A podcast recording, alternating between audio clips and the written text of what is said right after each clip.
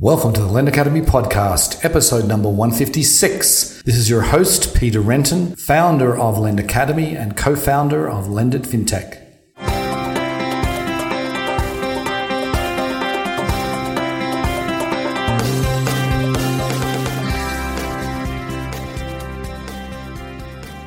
Today's show is sponsored by Lendit FinTech Europe 2018, Europe's leading event for innovation in financial services. It's coming up on the 19th and 20th of November in London at the Business Design Centre. We have recently opened registration as well as speaker applications. You can find out more by going to lendit.com slash Europe. Today on the show, I am delighted to welcome James Gutierrez. He is the CEO and co founder of Insikt. Now, Insikt is an interesting company. We've had James on the show before, but over the last two and a half, three years, his company has changed significantly, and he's really, I think, doing some interesting work. So we talk about his Lendify product, which is this lending as a service product that he is not just going out to banks and credit unions, but really retail stores and money exchange places. We go into that in some depth, how that works. You know, we talk about the way they're doing underwriting and how he's able to underwrite these you know, thin file borrowers. And we talk more, most importantly, about the, the recent CDFI certification that his company received, which I thought was really interesting. And finally, we, uh, we talk about the investing side of the business and the really interesting developments that are happening there. It was a fascinating interview. Hope you enjoyed the show. Welcome back to the podcast, James. Peter, thanks for having me. It's a real pleasure and honor. I appreciate okay. it. My, my pleasure. So uh, it's been has been a couple of years, more than a couple of years since uh, since we've had you on. But for those the listeners that don't know you, give us just tell us a little bit of background about yourself, what you've done in your career to date. Sure. Well, I've been I've been an entrepreneur in, in social finance for the last 13 years. My family's Mexican, came to this country, went through a lot of hardship, and passed that on to me. And that that was a defining point in my life growing up. And I felt like I always wanted to give back to the community, in particular the one I grew up around. I was very fortunate. Uh, went to great school, studied at Yale, Stanford for business school.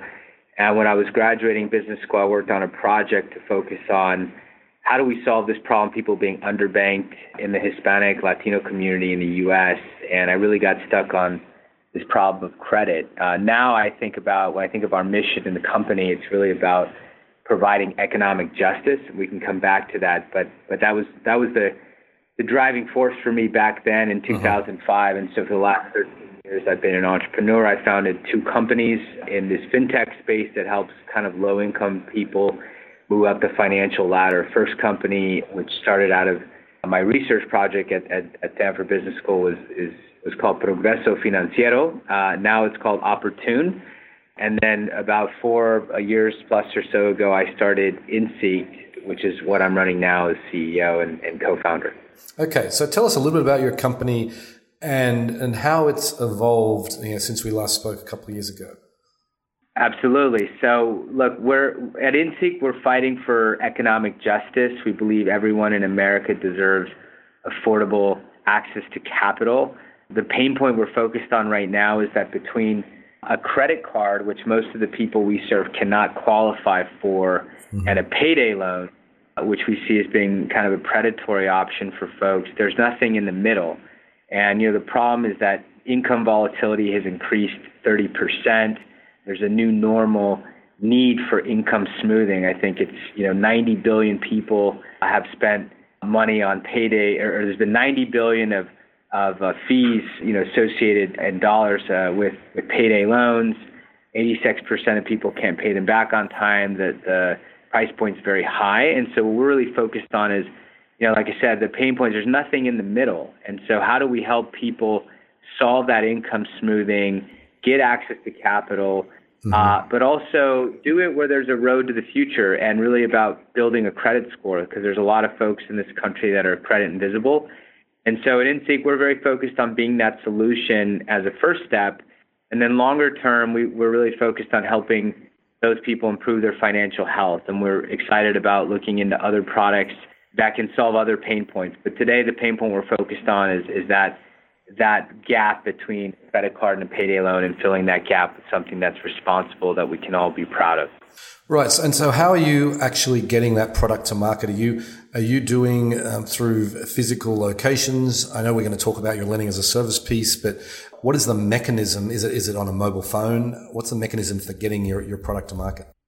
Yes. So what I learned from my last company, I, I mentioned I founded Oportun. We opened up storefronts in low income communities, and I realized the last mile is is very expensive, and it's it's not it's not feasible for banks to open up branches in low income communities many times.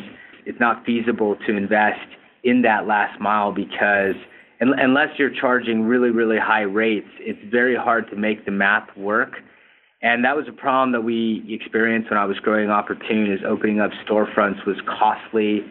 And, you know, when you're trying to, you know, do the right thing and charge people a fair rate and, and give them opportunity, um, that last mile became very, very, very expensive. And so the way we get our product out there is we created is really through technology we can open up access points to those that are underserved and live in cash-based cultures and where there's banking deserts. And the way we do that is we we basically partner with grocers, specialty insurers, money transfer businesses. We realize that these are places already that our customers that we're trying to serve trust and they go to on a frequent basis. And what we do is we enable those places to take a loan application. And so our technology sits in the cloud and through a web browser, an employee at one of those locations can say, Hey, welcome to the store. I can now walk you through a loan application process for a small loan that can help you build credit. Okay. And so that's how we show up. And so this is, you know, this is new because it hasn't really been done before. And this is how we kind of thought about solving that last mile problem of getting into these communities where financial services don't exist today. Yeah, and I remember when we when we last chatted on the podcast, I think you didn't you say you when you had the idea for Oportun, you used to hang out in uh, in grocery stores and supermarkets to to see if there was a demand for this product. So it's almost, it's almost like you're going back to that original thesis. It is, but we're doing it without all of the cost of having our own storefront. You know, what we realize is in cash-based cultures, trust shows up in a different way. Right. You know, historically, we would think of trust, in particularly financial institutions, as fancy buildings, nice suits, you know, everything being 4.99%. And I think as you, you and I know, you know, the last year or two, a lot of that trust has kind of been put in question by a lot of large institutions. And but what's existed is in cash-based cultures, trust is different. It's not, you know, how fancy the building is and what someone wears in their suit it's, you know, going two times a week or a month to a grocery store. It's someone remembering your face. It's someone remembering that, hey, it's your daughter's quinceanera this weekend and, and someone wanting to listen and talk to you about your problems, your hopes, your dreams. It's someone acknowledging you and respecting you. It's deeply personal at that point of contact. Right. And so I think what we realize is, look, that already exists. That trust already ex- exists. How do we harness it in a way that enables access points to taking a loan application, access points to delivering affordable access to capital. And so that's how we're trying to change the model. Before we opened up our own store to create that trust. And then I think what I realized after all these years is, you know, we don't have to recreate the wheel.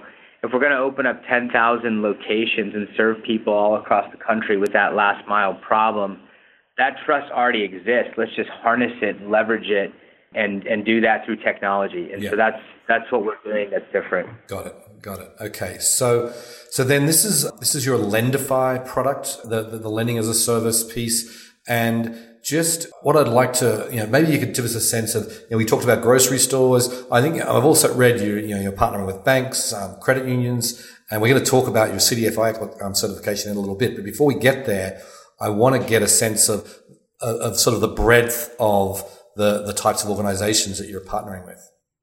Yes, absolutely. So a lot's changed in the last three years since we spoke, Peter. So when you think about how does trust show up in those cash based systems uh, that are already out there for the underbanked in this country, it's it's all across the map. So we have a few partners that are grocery store providers. You know, they realized over time that in order to get people in the store everyone needs to cash a check. And so they started providing check cashing. Then they started providing money remittance.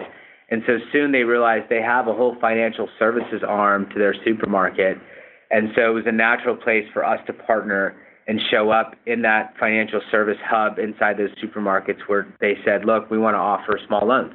And so we're enabling them to offer small loans because a lot of our partners came to us and said, look, we know our customers need this small loan product. We want to give them a responsible product. We already have trust with them. But our problem is we don't know how to do the underwriting. We don't have the technology that can process a loan application.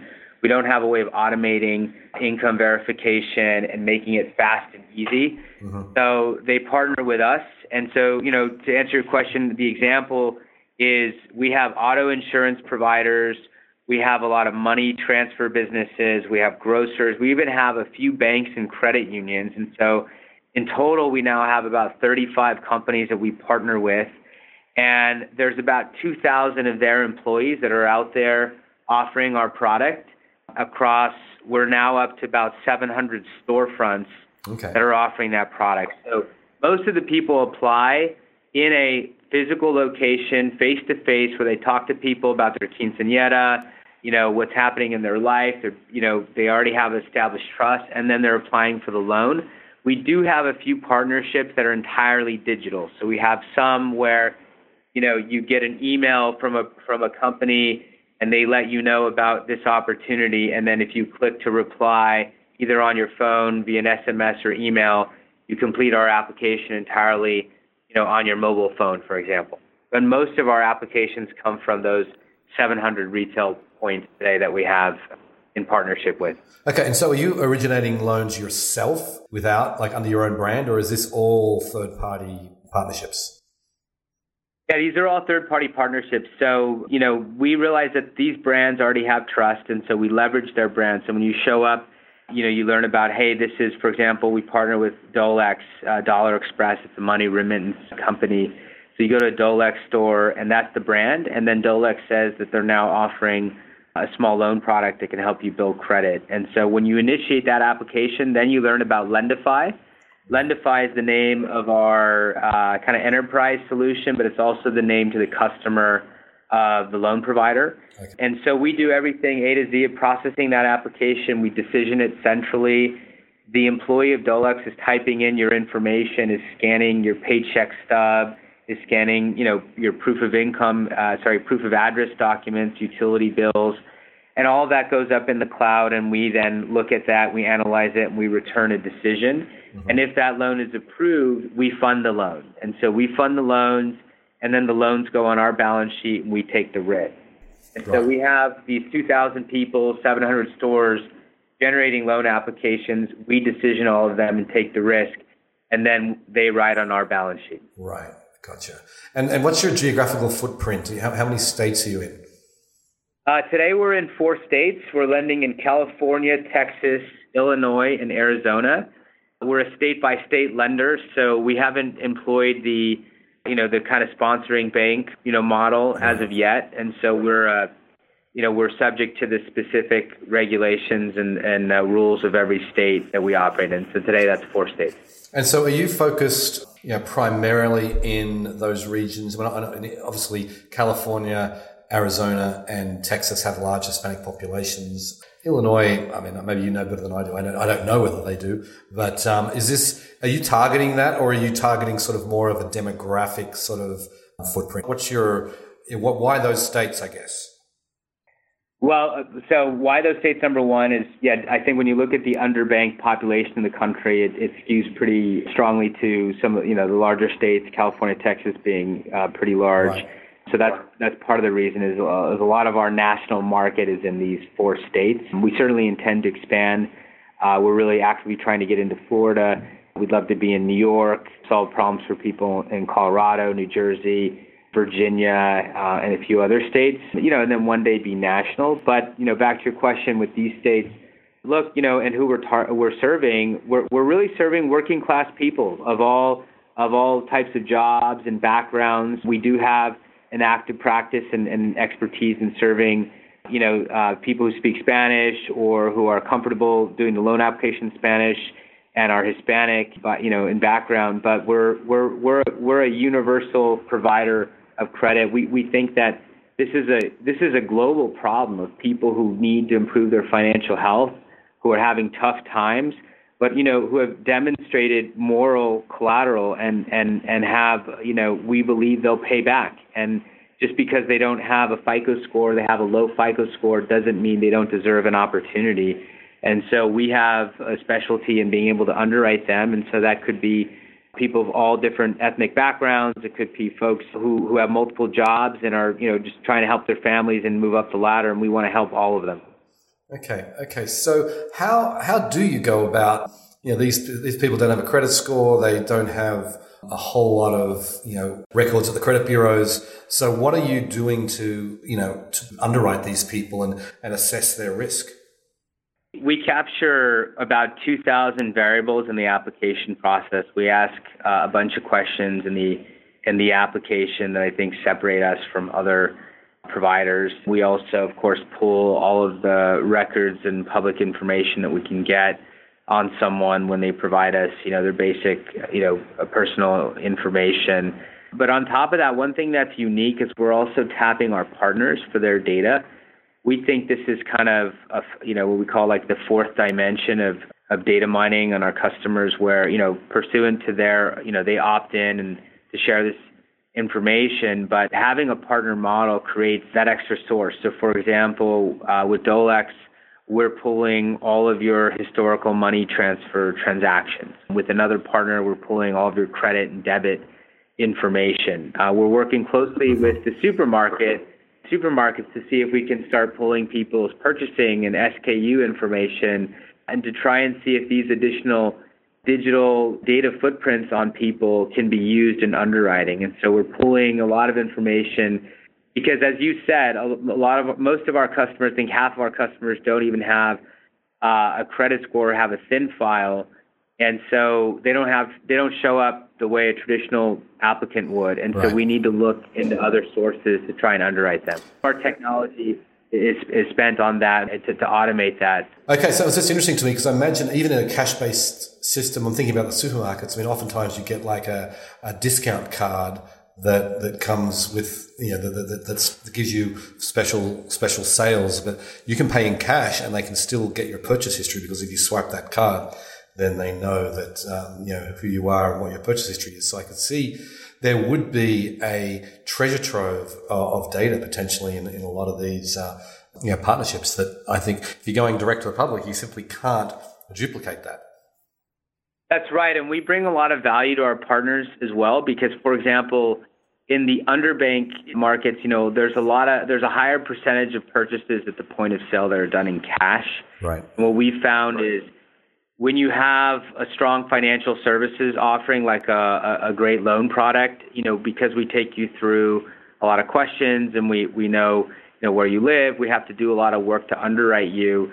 What we're working on as the next phase with our supermarket partners is providing the customers with a digital coupon, mm-hmm. uh, where then they take that coupon back to the point of sale in the supermarket and they can then redeem they can either say I get you know the twelve hundred dollar cash from the loan, and then the, they they get the cash handed to them from that coupon, that digital barcode at the point of sale, or they could say you know I want to go spend uh, some of this money in the store, and then the rest they get they get is like cash back. And right. so what that's enabling is that actually helps the supermarket a lot too because it enables them to ID that customer at the point of sale and try and understand better their preferences and track them. So the data works both ways. And what we didn't know when we initially started is that we can actually be an enabler for data, you know, analytics for our partners as well, which has been pretty cool. And plus, if they've got a thousand dollars more in their pocket, they're probably going to spend a little bit more at the supermarket than they would have uh, otherwise. So, I can see it's, it's certainly a win-win. Absolutely. Anyway, I want to talk about before we go much further. I do want to talk about your, your recent CDFI certification. So maybe before you talk about that process, can you explain for those who don't know what a CDFI is and what it means to get a certification?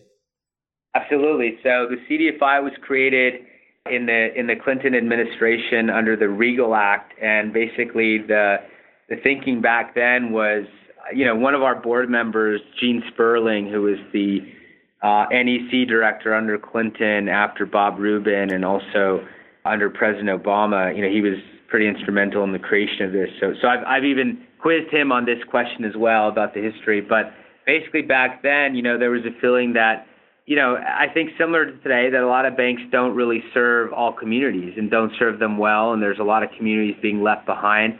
I mentioned the last mile problem where there's banking deserts, you know, in this country. And so the thinking was there needs to be a special kind of financial institution, specifically financial institutions that lend money, you know, that lend uh, in small small business loans and you know consumer loans that are alternatives to payday, mm-hmm. or you know lending in redevelopment projects, but that there's financial institutions focused on providing capital back into low to moderate income communities across the country as a core mission of theirs. And so uh, there's about a thousand CDFIs now, you know, since the creation of, of the CDFI fund.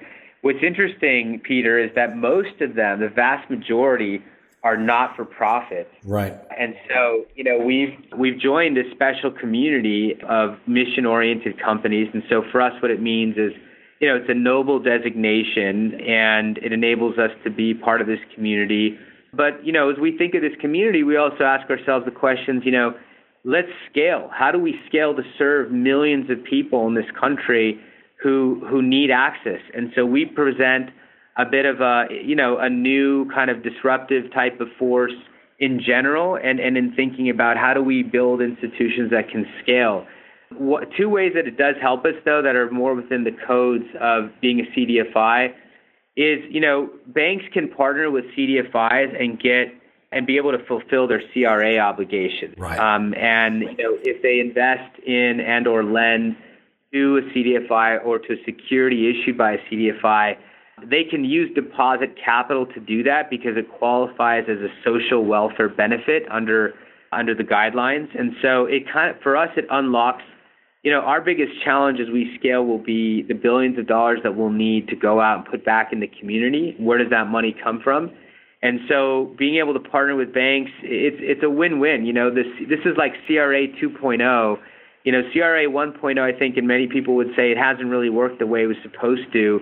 We want to get capital out there, and so by being a CDFI, it enables banks to either lend to us, to invest in our securitizations, but provide capital to us and then we're the experts at figuring out how to underwrite this borrower and, and lend to the right people in a responsible way with good underwriting and, and get that capital out to those communities. And so I think it creates a win-win. That's the first part about it. The second part is there's a lot of awards and other ways that not only we can partner with banks, but, but that we can also look through some programs with the government to continue to scale and provide you know more capital out to communities. So those are those are two ways in which the CDFI designation, you know, truly helps us.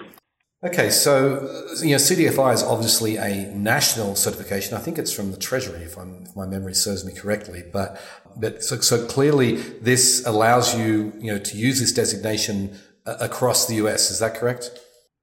That's correct, and we're specifically certified for the markets that we have operated in since the beginning. So right now, it's California and Texas, and then we'll be expanding that but it is a national cert- certification that is correct, and you are also correct. It is from the U.S. Treasury Department, so it's a very, uh, like I said, noble designation. We feel it's a recognition and a signal to our partners, our borrowers, and our investors that our products are truly helping low-income communities, and that's what we were all, that's what we were founded about. Um, and so it's a rare certification, and it sets us apart. You know, it sets us apart. I think you know sometimes it's hard you know, for example, there's a recent Economist article written about, you know, credit products that are helping to solve the working poor across the country.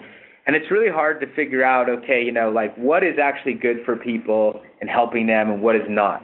It's kind of misty. And I said earlier, there's a big gap between, you know, a payday loan and a credit card. And how do you figure out who has the right underwriting standards, who's doing uh, the right pricing, who has you know, uh, all of the, the other noble practices that, that would qualify as being kind of responsible. And I think this designation really helps us to, you know, demystify, you know, what, what is, what is truly serving this mission that's helping people. And so we're very proud to have received this designation and, mm-hmm. and make that more clear. Right, right.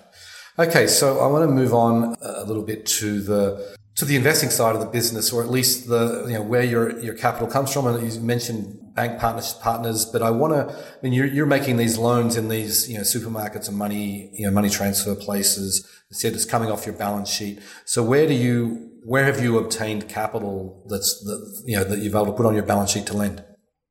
Well, so we two sort we have uh, two sources of capital. One is your traditional kind of credit lines slash warehouse lines. So you borrow big credit facilities. From us historically, Peter, that's been from a hedge fund, Atalaya Capital Management, who's a great partner. You know, they had provided for me uh, the first hundred million uh, when I was building Progreso Oportun, and uh, they were a key partner. And so they came in early, about three, three or three plus years ago for us here, right when we first made our first loan through Lendify, and and so they're a partner of ours, and that's how we fund. And then we're currently working on setting up a, a really large bank facility right now.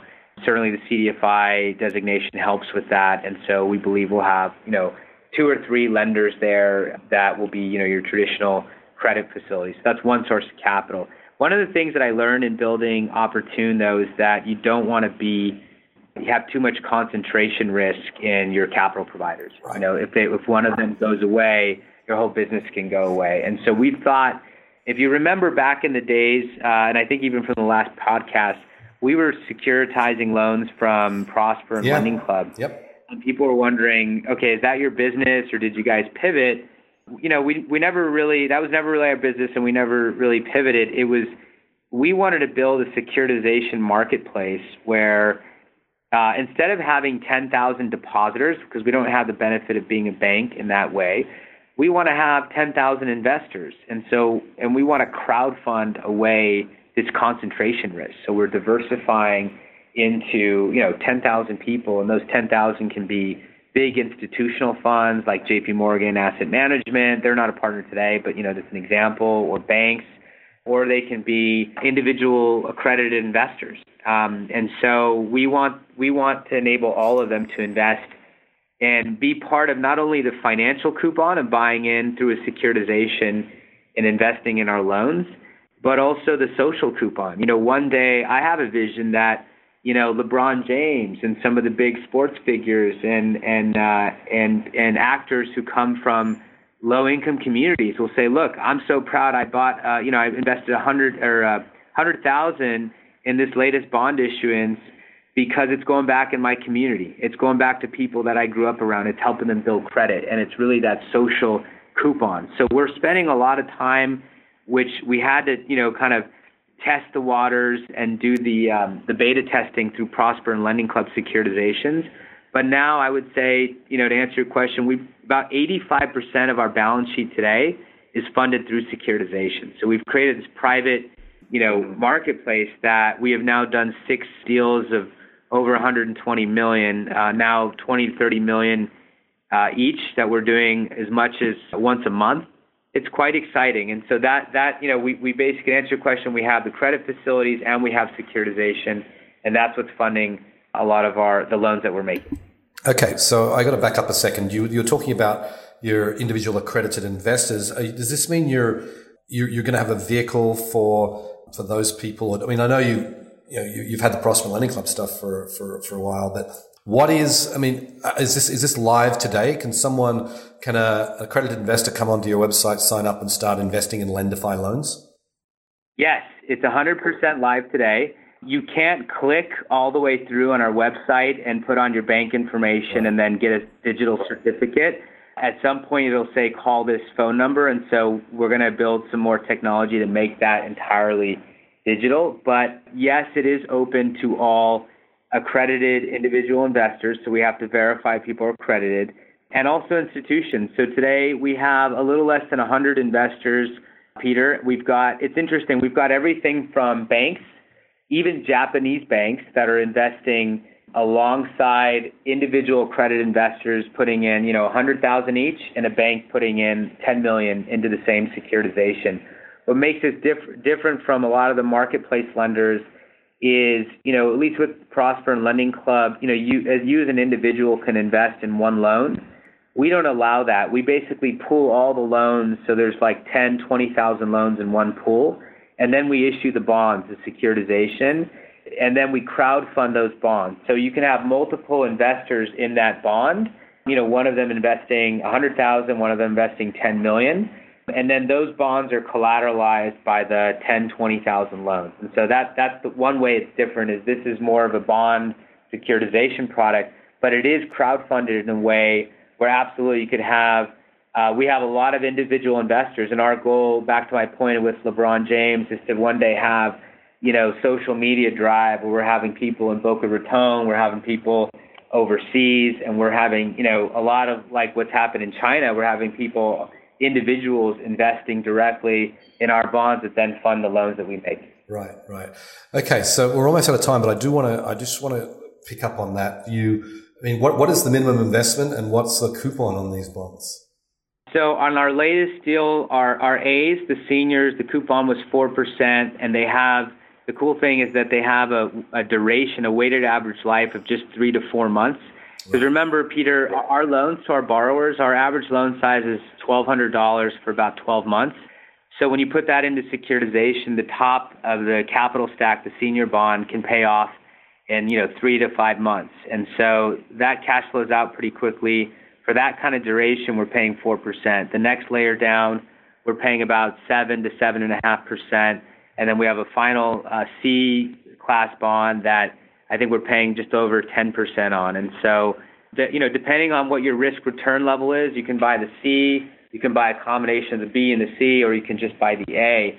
What's interesting is we have a lot of credit hedge funds that are actually interested in only buying the A. And we were wondering, well, how could you just buy the A, which is a 4% product? And they said, you know, well, we have a lot of cash sitting on our balance sheet. And instead of buying treasuries or investing in a money market, we can buy your bonds. They're very short duration and we get paid, you know, 400 basis points. And so uh, we've got demand at all levels. It's been pretty fun. And we've created the technology that enables us not only to do this and to do these issuances, but also to provide all the data.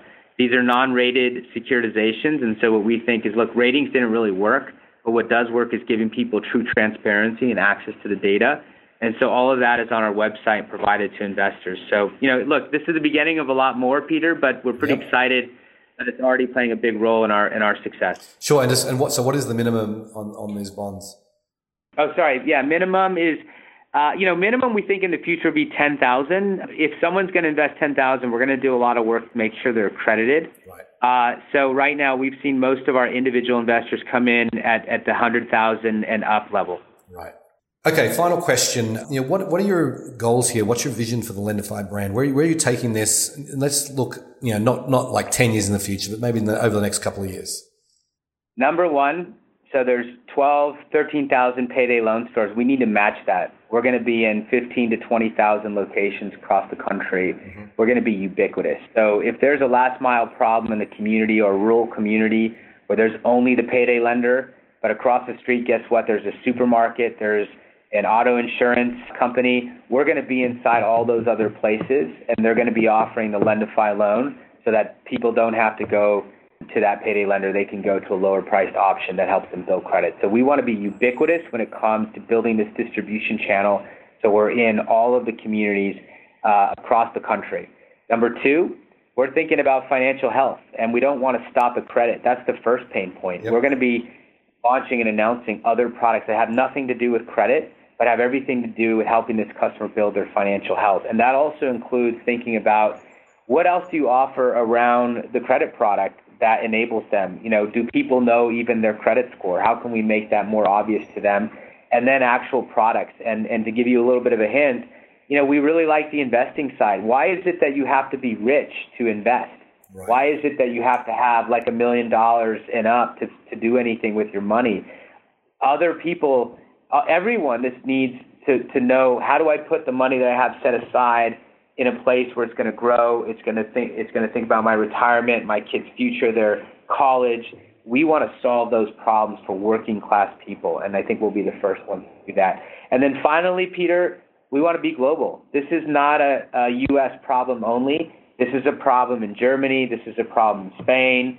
This is a problem in, in Asia and other countries where people are being left behind by those institutions, where trust has to be redefined.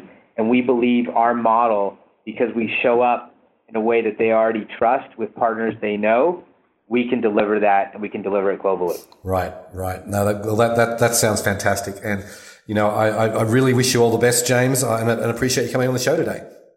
Peter, it's been a real honor. I'm looking forward to uh, updating you in three years about all the uh, achievements you've had. So I really appreciate it. Okay. And congrats to you on all your success with uh, with Lend Academy. Okay. Thanks, James. We'll talk to you soon. Okay. Bye. One of the things I really like about James and Insikt is that they're doing things that are creative that haven't really been done before. While there certainly are other companies focused on the uh, on this underserved population, you know, I really I really like the way that they have approached this, and it makes sense to you know partner with all of these different retail stores. There's really there's really nobody else doing that in the online lending space today. So I certainly applaud James for going that direction. And then on the investor side, um, obviously we'd love to have non-accredited investors uh, investing in opportunities like this, but um, even for the accredited investors, I think it is a you know it's an interesting product, one that is not easy for an individual investor to get access to. Anyway, on that note, I will sign off. I very much appreciate you listening, and I'll catch you next time. Bye. Today's show was sponsored by Lendit FinTech Europe 2018, Europe's leading event for innovation in financial services. It's happening November 19th and 20th at the Business Design Centre in London. Registration is now open as well as speaker applications. Find out more by going to lendit.com slash Europe.